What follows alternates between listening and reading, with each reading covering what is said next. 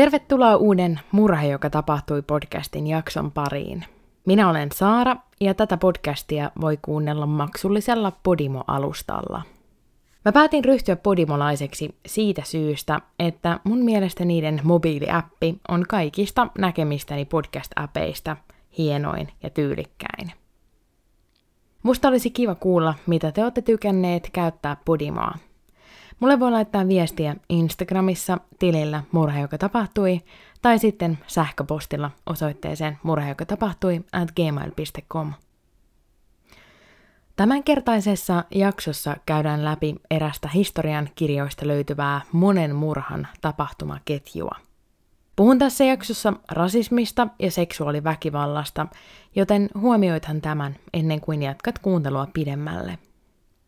Tässä jaksossa esiintyy myös nimiä, joita en luultavasti osaa lausua oikein, joten pahoittelut siitä.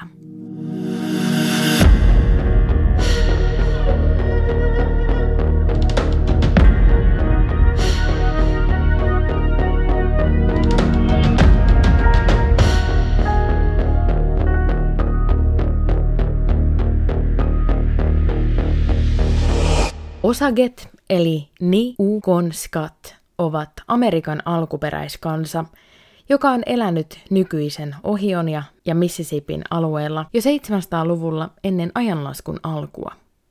Osagien omakielinen nimi on Wahache ja Ni Ukonska tarkoittaa keskivesien ihmisiä. Heimon nimi juontaa juurensa sen alkuperäisille asuinsijoille. The Osage Bear Clanin luomiskertomuksen mukaan neljä tuulta kokosi tulvaveden Missouri ja Mississippi jokien risteykseen. Tätä paikkaa kutsuttiin Niukons kaksi, eli keskivesiksi. Tämän paikan nimestä Osageheimo otti käyttöönsä oman nimensä. Nykyisin tuolla paikalla sijaitsee Missourin, Mississippin, Ohioin, Tennesseein, Wabashin, Arkansasin ja Illinoin viemärijärjestelmä – Eurooppalaisten saapuessa Pohjois-Amerikkaan osaget asuttivat laajaa aluetta keskilännessä, Mississippin länsipuolella, Missouri ja Arkansas jokien välissä.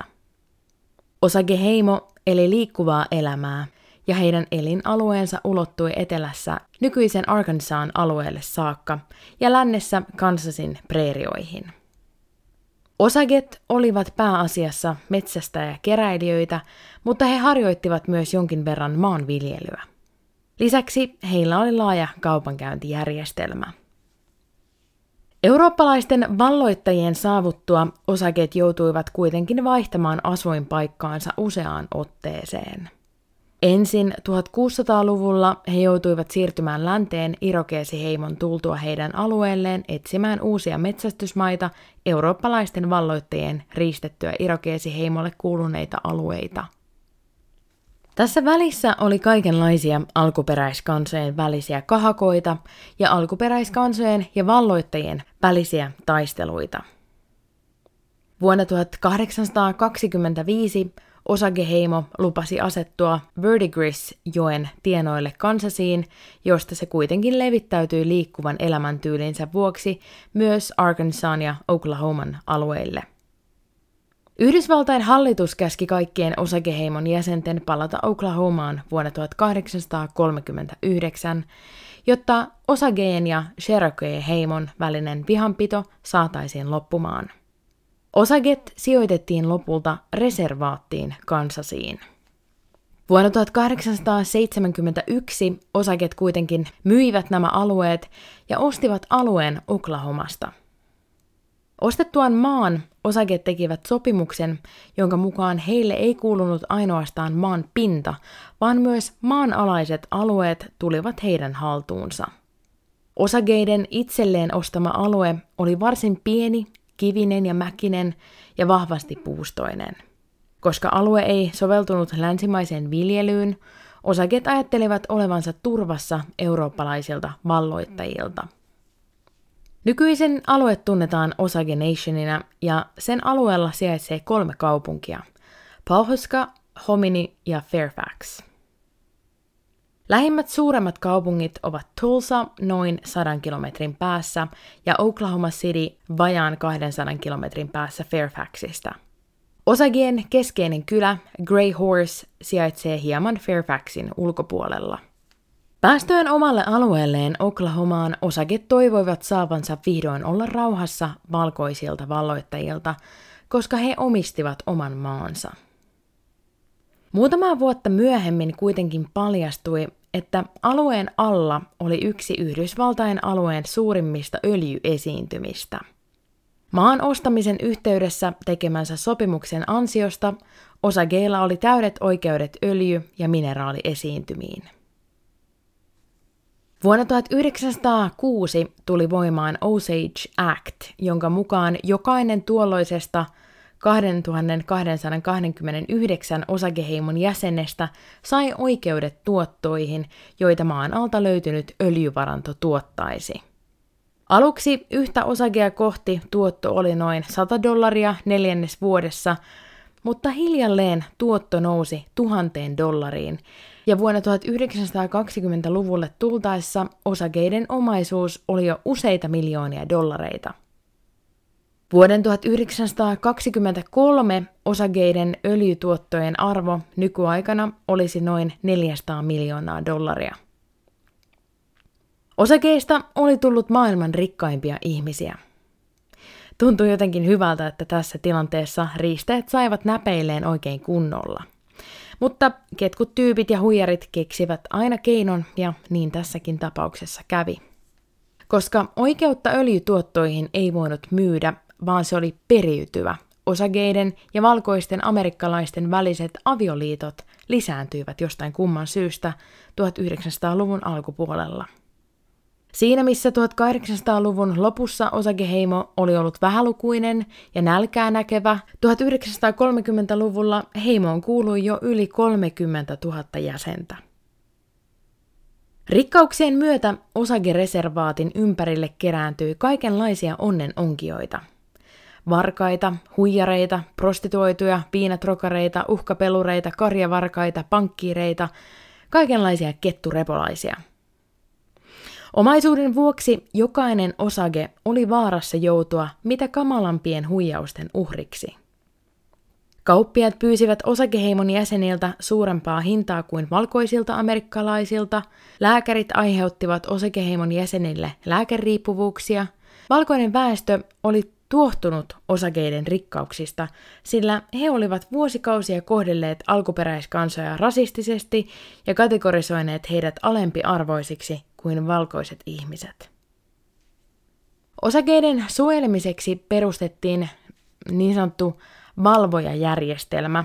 Se on englanniksi Guardian System, joten jonkinlainen huoltajuussysteemi, joten en ole ihan varma, että kuinka se kääntyy suomeksi tässä yhteydessä. Huoltajajärjestelmässä jokaisella osakeheimon jäsenellä tuli olla valkoinen valvoja, jonka tarkoitus oli valvoa, että kukaan ei käytä hyväksi osakeheimon jäsentä tämän varallisuuden vuoksi. Heillä ei kuitenkaan yleensä ollut minkäänlaista koulutusta tehtäväänsä, ja monet valvojista päätyivät käyttämään roolia hyväkseen ja huijasivat osakeheimon jäseniä. Valvojat kuuluvat usein myös poliitikkojen ja muiden virkamiesten lähipiiriin. Vaikka osaket olivat rikkaita, he eivät käytännössä saaneet elää rauhassa. Katsomassani dokumentissa Jim Rohn Gray, osakeheimon entinen johtaja, toteaakin, että osakeheimoon kuuluminen oli sama kuin olisi koko ajan aseen tähtäimessä.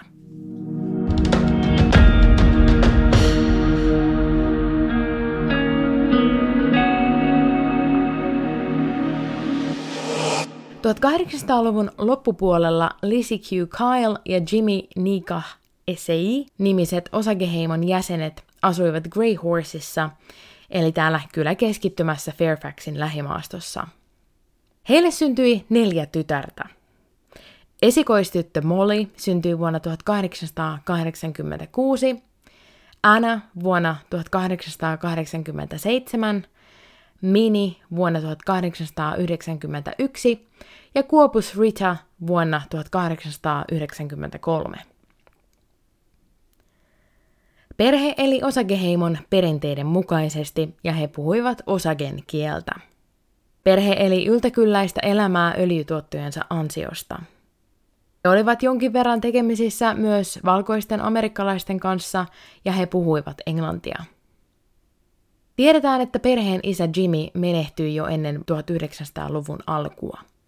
Toinen kurja perhettä kohahduttanut tapahtuma tapahtui vuonna 1918, kun sisaruksista toisiksi nuorin Mini kuoli yllättäen erikoisen nopeasti etenevään sairauteen – Sairaus ja kuolema tulivat koko perheelle yllätyksenä, sillä Mini oli ollut koko elämänsä fyysisesti hyväkuntoinen ja hän oli kuollessaan vasta 27-vuotias.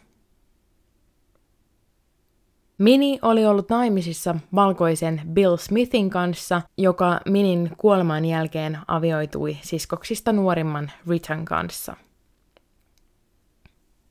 Siskoksista vanhin Molly avioitui vuonna 1919 valkoisen Ernest Buckhardin kanssa, joka oli alun perin kotoisin Texasista, mutta hän oli muuttanut Osage Nationiin ollessaan lapsi. Mollylle ja Ernestille syntyi kaksi lasta 1910-luvulla.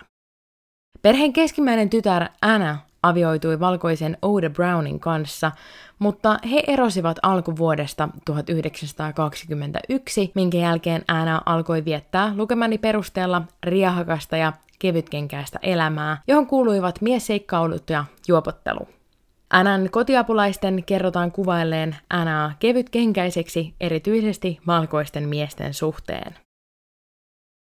Anna Brown oli lämmin sydäminen ja vapaasieluinen ihminen, joka rakasti kauniita vaatteita, tanssimista ja hauskanpitoa. Hän kävi usein ostoksilla Oklahoma Cityssä ja Kansas Cityssä sekä vietti iltoja Fairfaxissa, Wisbandissa ja Powhascossa. Toukokuussa 1921 sisarusten äiti Lizzie Q oli sairastunut. Esikoistytär Molly oli siskoista se, joka piti äidistä pääsääntöisesti huolta – Toukokuun 21. päivä Molilla oli kuitenkin ollut menoa ja pikkusisko Anna oli luvannut tuurata siskoa äidin hoitamisessa. Molly oli sopinut tapaavansa ystävänsä lounaan merkeissä, joten mistään superpitkästä menosta ei ollut kuitenkaan kyse. Kun Anna saapui paikalle, hän oli kuitenkin jo vahvassa humalassa. Molly totesi hyvin nopeasti itselleen, ettei voisi jättää humalaista siskoaan hoitamaan heidän sairasta äitiään. Molly perui menonsa ja lähetti äänen kotiin. Molin aviomiehen pikkuveli Brian Burkhart lupasi kuljettaa äänen omalla autollaan takaisin kotiin. Seuraavien muutaman päivän kuluessa isosisko Molly alkoi huolestua pikkusiskostaan Änästä, josta ei ollut kuulunut mitään. Molly oli kyllä tottunut sisarensa katoamisiin tämän riahakkaan elämäntyylin vuoksi, ja Anna oli aikaisemminkin ollut kateissa useampia päiviä. Nyt Anna ei kuitenkaan tuntunut kuuluvan, vaikka hän oli aina aikaisemmin palannut parissa päivässä Molin ovelle hyvän tuulisena ja rakastavana siskona.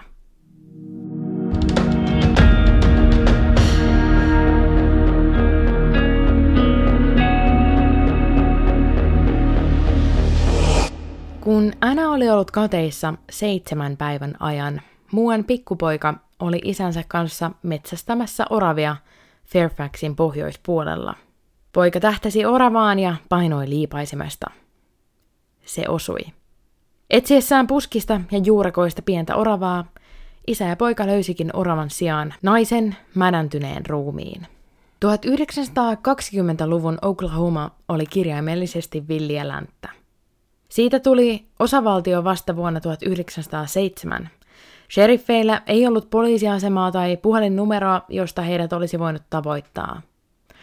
Ruumiin löytäneet isä ja poika joutuivat siis ratsastamaan Fairfaxin keskustaan, ja heidän ei auttanut kun toivoa olevansa onnekkaita ja törmäävänsä sheriffiin tai johonkin tämän miehistä. Poliisia ei kuitenkaan löytynyt, joten he menivät niin kutsuttuun kauppahuoneeseen. Kauppahuoneelta löytyi hautausurakoitsija, joka lähti avustajiensa kanssa isän ja pojan osoittamaan paikkaan noutamaan ruumista. Tässä tapauksessa hautausurakoitsija siis aloitti puskasta löytyneen naisen murhan tutkinnan. Hautausurakoitsija arvioi ruumiin kuuluvan osakeheimoon kuuluvalle naiselle. Hän tiesi Anna Brownin olleen kateessa muutaman päivän, joten hän otti yhteyttä Annan perheeseen. Hautausurakoitsija ajatteli, että mikäli ruumis oli Annan, kuoleman syynä oli todennäköisesti alkoholi ja siitä aiheutunut sammuminen.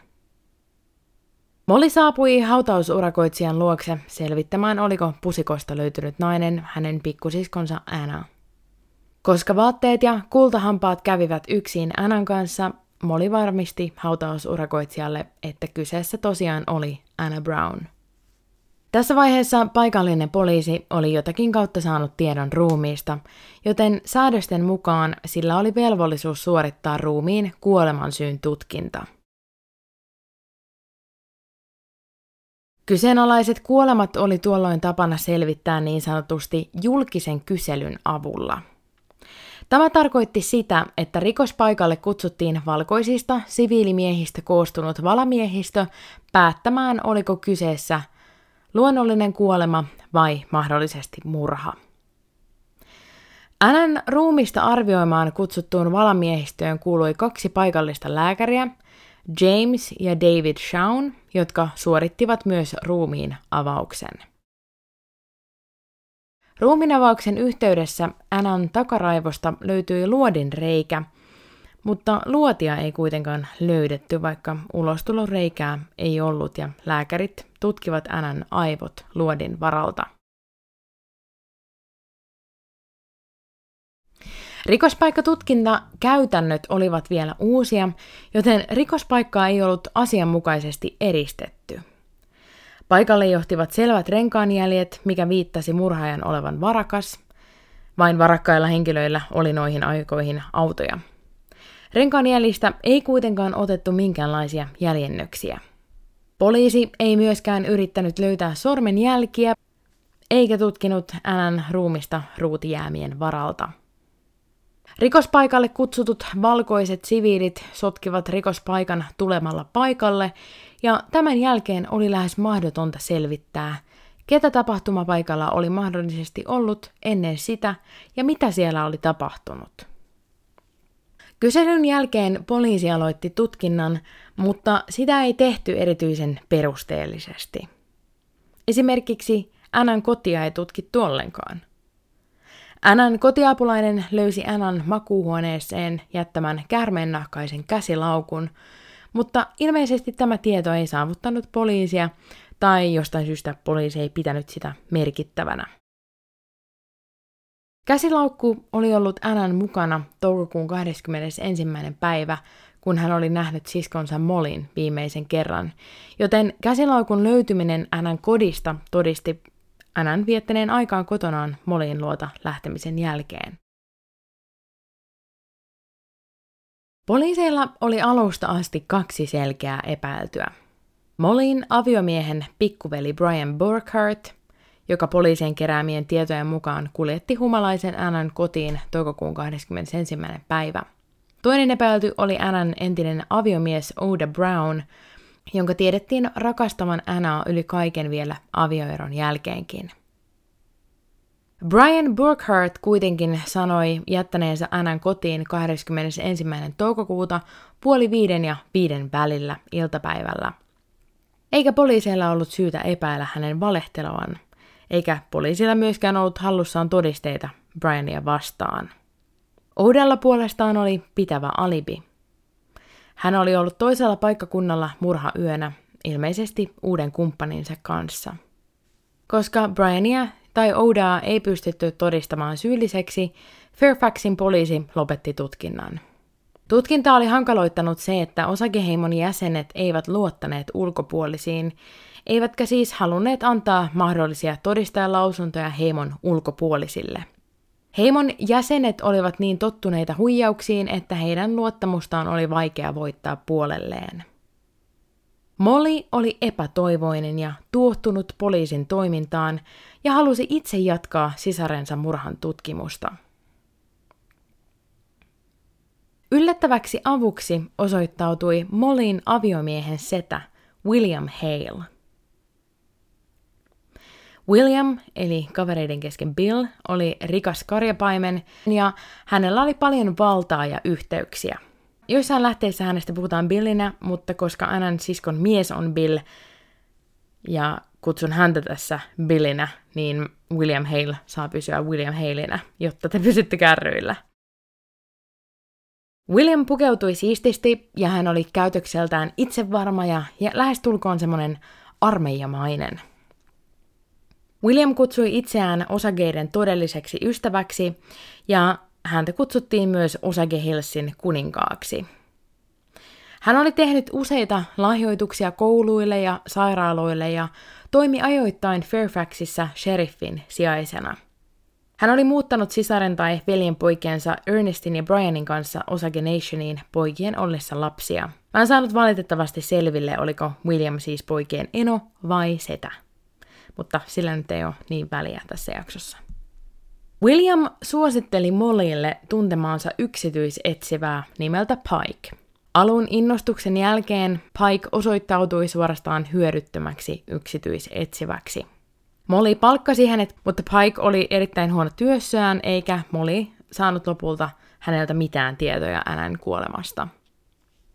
Lähteissä on hieman ristiriitaisuutta sen suhteen, tunsiko Molly Williamin jo ennen Annan kuolemaa. Yhden lähteen mukaan William olisi ilmestynyt Mollin ovelle Annan löytymisen jälkeisenä päivänä. Toisen lähteen mukaan William kuvaili Annaa erittäin hyväksi ystäväksi, mikä taas viittaa siihen, että hän olisi tuntenut veljenpoikansa vaimon sisaren hyvin tämän eläessä. Joidenkin lähteiden mukaan Ernest olisi esitellyt setänsä Williamin vaimolleen vasta ennen kuoleman jälkeen. Mene ja tiedä sitten.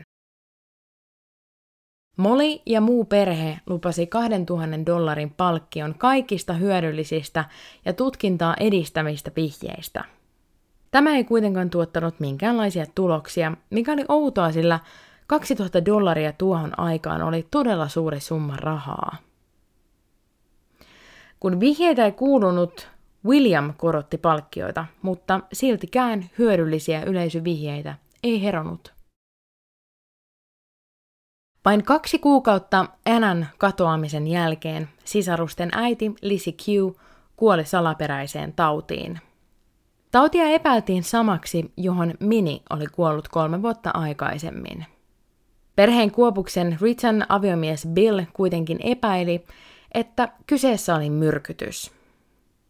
Aviomies Bill uskoi, että Minin, Anan ja Lisin kuolemat liittyivät toisiinsa – Billin epäilykset liittyivät siihen, että joku halusi saada perheen öljyomistukset haltuunsa, ja siksi perheen kolme naista olivat kuolleet mystisesti. Useita osakeheimon jäseniä kuoli seuraavien kahden vuoden aikana epäilyttävissä olosuhteissa. Helmikuussa 1922 21-vuotias lassomestari sai kouristuksia ja tukehtui. Molemmat näistä ovat klassisia myrkytyksen oireita. Viikkoa myöhemmin heimoon kuulunut nainen kuoli niin ikään myrkytykseen. Tammikuussa 1923 useampi osageheimon jäsen löytyi murhattuna. Helmikuussa 1923 kaksi metsästämässä ollutta miestä törmäsi metsässä hylättyyn autoon jonka ratin päälle oli lysähtänyt mies. Mies paljastui osakeheimon jäseneksi Henry Rowniksi, joka oli toukokuussa 21 tapetun Anna Brownin serkku ja osakeheimon kunnioitettu jäsen.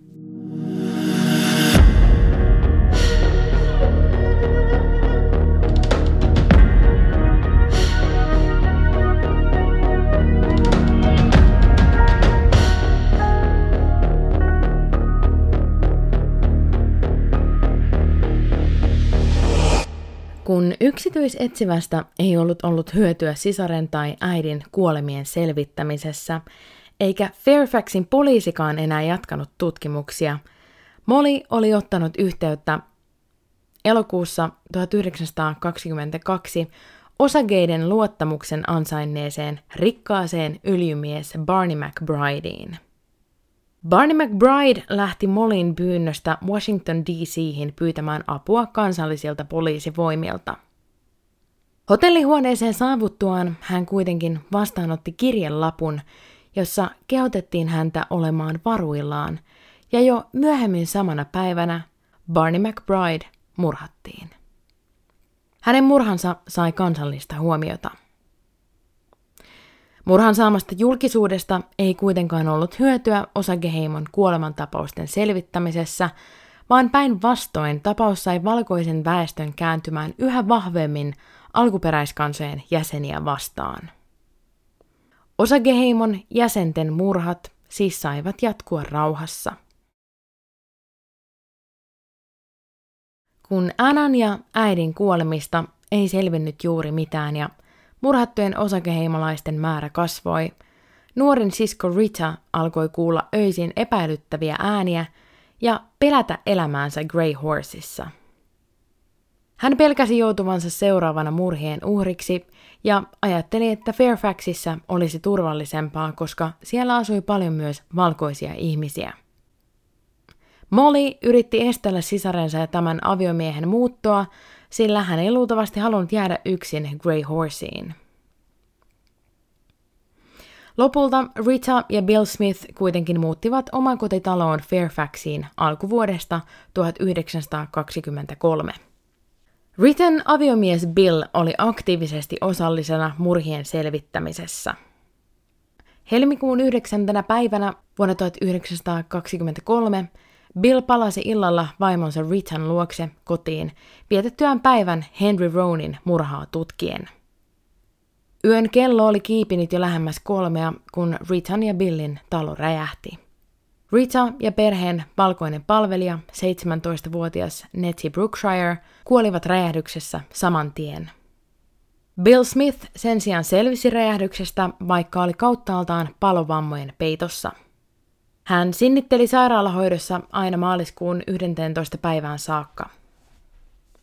Lukemani perusteella hänen viimeiset sanansa ennen kuolemaa olivat seuraavanlaiset – Minulla on vain kaksi vihollista, ja he ovat William Hale ja Ernest Burkhardt. William Hale, eli siis mies, joka oli auttanut Anna Brownin murhatutkinnassa, ja Ernest Burkhardt, joka oli naimisissa Ritan siskon Molin kanssa. Kesään 1923 mennessä yli 20 osakea oli tapettu, mutta vasta Smithien talon räjähtäminen sai poliisivoimat kiinnostumaan asian tutkimisesta – Washingtonista lähetettiin useampi agentti tutkimaan tapausta. Yksikään näistä ei kuitenkaan onnistunut luomaan luottamuksellista suhdetta osakeheimolaisten kanssa, eivätkä tutkimukset siis edenneet. Tutkintoja hidastivat myös mahdollisten todistajien äkilliset kuolemat.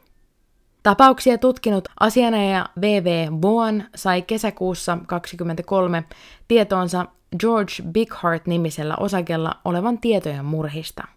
George makasi parhaillaan Oklahoma Cityn sairaalassa kuoleman kielissä myrkytyksestä johtuen. Vaughan ehti kuitenkin saada tiedot Georgeilta ennen tämän kuolemaa.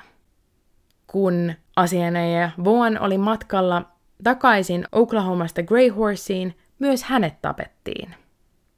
Vuonna 1925 FBIn edeltäjä eli Bureau of Investigation sai uuden johtajan J. Edgar Hooverin, jolla oli vakaa aikomus saada osakemurhat selvitettyä. Hän palkkasi teksasilaisen Tom Whitein tutkinnan johtajaksi. Tom White otti käyttöönsä uudenlaisia menetelmiä, joita tapauksen tutkinnassa ei oltu aikaisemmin käytetty – hän esimerkiksi palkkasi useita miehiä peitetehtäviin. Nämä miehet esiintyivät muun muassa vakuutusmyyjinä, karjapaimenina ja lääkekauppiaina. Peitetehtävää suorittavien agenttien tärkein tehtävä oli voittaa puolelleen osakeheimon luottamus. Tom White palkkasi myös yhden Amerikan alkuperäiskansaan kuuluvan agentin – Alkuperäiskansojen edustajien määrästä agentteina ei ole tilastoja, mutta on mahdollista, että hän oli ainoa laatuaan. Tutkinnan aikana Tom White alkoi tunnistaa yhteneväisyyksiä tapettujen henkilöiden tapauksissa. Kaikki olivat varakkaita osakeheimon jäseniä ja heidän edunsaajiaan. Lisäksi kolme tapetuista oli verisukulaisia. Anna Brown, Rita Smith ja heidän äitinsä Lizzie Q. Tutkinta päätettiin kohdistaa ensisijaisesti niihin tapauksiin, jotka Tom White katsoi mahdollisiksi selvittää.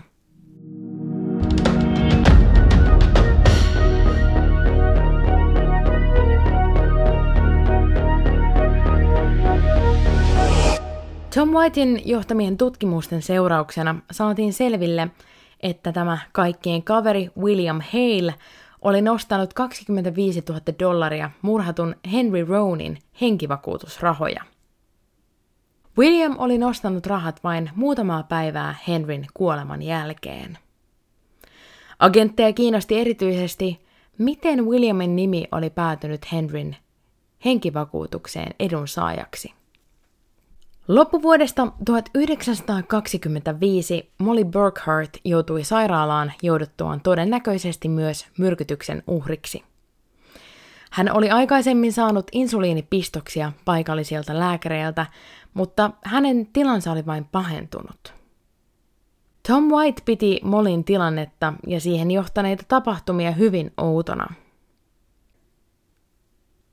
Molin lääkärit olivat jo aiemmin mainitut Shonin veljekset, jotka olivat myös tehneet ruumiin avauksen Molin pikkusiskolle Annalle.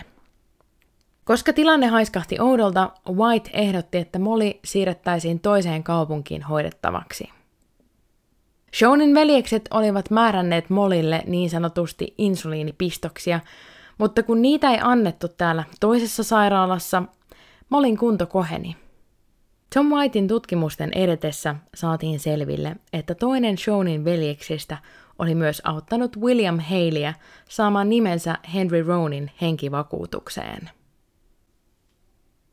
Tutkimuksissa tapahtui läpimurto, kun eräs vanhempi maanviljelijä kertoi agenteille nähneensä Annan istumassa autossa hotellin edessä tämän murhailtana. Kyseisen maanviljelijän vaimo osasi kertoa auton kuljettajan olleen Brian Burkhardt, eli tämä Mollin aviomiehen pikkuveli. Toinen todistaja oli nähnyt Brianin huutamassa Annalle kolmen aikaa aamuyöstä. Lopulta tammikuussa 1926 Mollin aviomies Ernest Burkhardt murtui ja nimesi John Ramsin Henry Ronin tappajaksi sekä miehen nimeltä Kelsey Morrison Anna Brownin tappajaksi. Ernest kertoi poliiseille myös William Halein suunnitelleen Rita Smithin talon räjäyttämisen.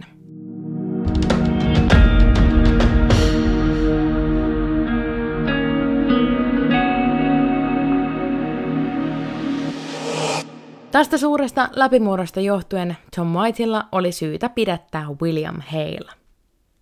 Mitä Anna Brownin murhailtana sitten oikeasti tapahtui? Molly lähetti pikkusiskonsa Annan selvittämään päätään kotiin. Ernest Burkhardtin pikkuveli Brian lupautui ajamaan Annan kotiin. Brian ja Anna olivat seurustelleet jossain vaiheessa ja käsitykseni mukaan he olivat ihan hyvissä väleissä. Brian vei Annan tämän kotiin, mutta halusi jatkaa illan viettoa Annan kanssa, ja he olivat päätyneet ajelemaan autolla – Jossain vaiheessa iltaa heidän seuraansa liittyy myös Brianin ystävä nimeltä Kelsey Morrison. Ajatellaan, että tässä lähdössä oli jotain epämääräistä, sillä Anne jätti kotiinsa käärmeen nahkaisen käsilaukkonsa, jota ilman hän ei kulkenut missään. Oliko lähtö kiireellinen? Lähtikö Anna mukaan omasta halustaan? Brian Burkhardt, Kelsey Morrison ja Anna Brown ajelevat ympäriinsä Fairfaxissa ja pysähtyivät aika ajoin – Kolmelta aamuyöllä seurue oli pysähdyksissä ja jostain syystä Anna ja Brian olivat ajautuneet kiistaan, jonka myöhemmin sitten todistajan kerrotaan nähneen. Kerrotaan, että Brian oli huutanut Annalle tämän olevan typerä, jonka jälkeen mies oli käskyttänyt Annan takaisin autoon. Miehet juottivat Anaa humalaan ja ajoivat tämän kanssa Fairfaxin pohjoispuolella sijaitsevaan Three Mile Creekin rotkon pohjalle – Rotkossa miehet pysäyttivät auton ja huumasivat tai myrkyttivät Annan, minkä jälkeen Brian raiskasi Annan. Tämän jälkeen miehet nostivat Annan ulos autosta ja antoivat tämän kävellä muutaman askeleen. Lopulta Kelsey ampui Anna takaraivoon Brianin käskystä.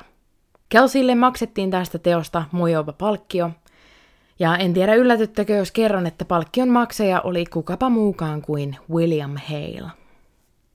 Kylmästi Brian ja Kelsey jättivät Annan odottamaan löytymistään rotkon pohjalle. Kelsey Morrison oli muuten yksi niistä miehistä, jonka Tom White oli palkannut peitetehtäviin selvittämään Anna Brownin ja hänen perheeseensä kohdistuneita muita murhia ja murhayrityksiä. Tom Whitein tutkimusten johdosta ainakin osatekijöistä saatiin lopulta selville, ja yksi näistä oikeudenkäynneistä aloitettiin heinäkuun 27. päivä vuonna 1926. William Haleyä pidetään koko vyydin toimeenpanijana, mutta hänet on virallisesti tuomettu vain Henry Ronin ampumisesta. William Hale istui vankilassa 21 vuotta ja hän vapautui vuonna 1947. Williamin veljen tai siskonpojat Ernest ja Brian joutuivat myös kohtaamaan tekojensa seuraukset. Oikeudessa pystyttiin todistamaan, että Mollin aviomies Ernest oli avainhenkilö Mollin perheen jäsenten myrkytyksissä ja murhissa. Hän sai elinkautisen vankeusrangaistuksen. Nuorempi veli Brian sen sijaan pääsi todistajan suojeluun, vaikka oli Annan murhailtana paikalla, käskytti Kelseytä ampumaan Annan ja hän myös todennäköisesti raiskasi Annan ennen tämän kuolemaa. Ilmeisesti Brian kuitenkin auttoi tutkintaa niin paljon, että hänen kanssaan tehtiin sopimus. Jos hän tarjoaisi tarpeeksi luotettavat ja vedenpitävät todisteet setäänsä ja veljensä ja muita vyyhtiin liittyneitä miehiä vastaan, hän pääsisi todistajan suojeluun ja välttäisi setänsä ja veljensä kaltaisen tuomion. Miehet Kelsey Morrison ja John Ramsey tuomittiin myös osallisuudesta murhiin. He toimivat niin sanotusti vain murhamiehinä ja tehtävien toimeenpanijoina, kun naruissa oli koko ajan osageiden best buddy William Hale veljen poikineen.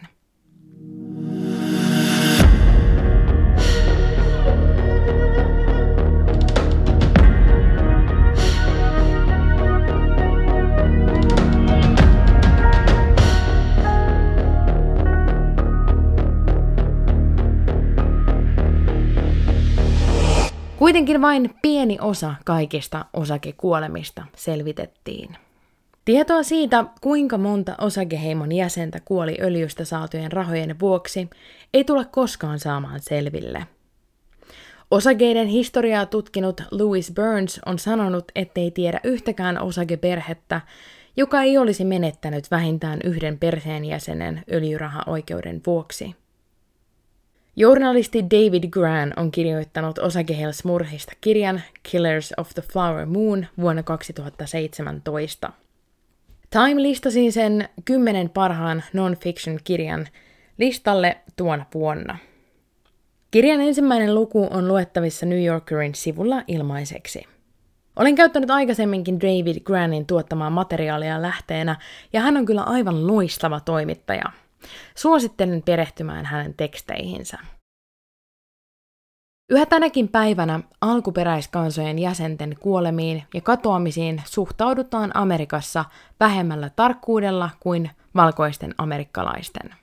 Ei ole olemassa edes tarkkaa tietoa siitä, kuinka paljon alkuperäiskansoihin kuuluvia naisia ja tyttöjä katoaa vuosittain. Näitä katoamisia ja kuolemia ei yleensä uutisoida mediassa – Arvioiden mukaan vuonna 2019 alkuperäiskansoihin kuuluneita nuoria raportoitiin kadonneeksi 8162 ja aikuisia 2285.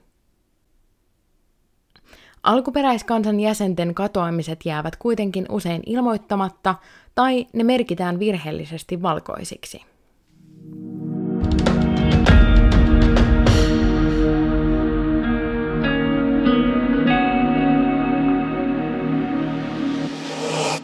Ihan tähän loppuun haluan vielä kertoa varsinkin kaltaisiani leffa-friikkejä kiinnostavan asian. Ensi vuonna, eli vuonna 2023, Osage Hills-murhista tehty elokuva näkee päivän valon.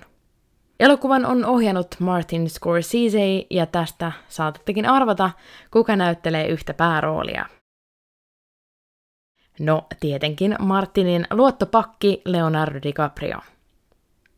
Elokuvan nimi on Killers of the Flower Moon, joka on siis sama kuin toimittaja David Granin kirjoittama kirja osakehelsmurhien tapahtumista. En malta odottaa. Kiitos, että kuuntelit tämän jakson. Toivottavasti piditte siitä. Ottakaa podcastin Instagram-tili seurantaan, sen löytää nimellä Murhe, joka tapahtui. Järjestän siellä viikoittain True Crime-aiheisia tietovisoja ja julkaisen muuta aiheeseen liittyvää materiaalia. Mun nimi on Saara ja ensi keskiviikkona käsittelyssäni on taas jokin toinen murha, joka tapahtui.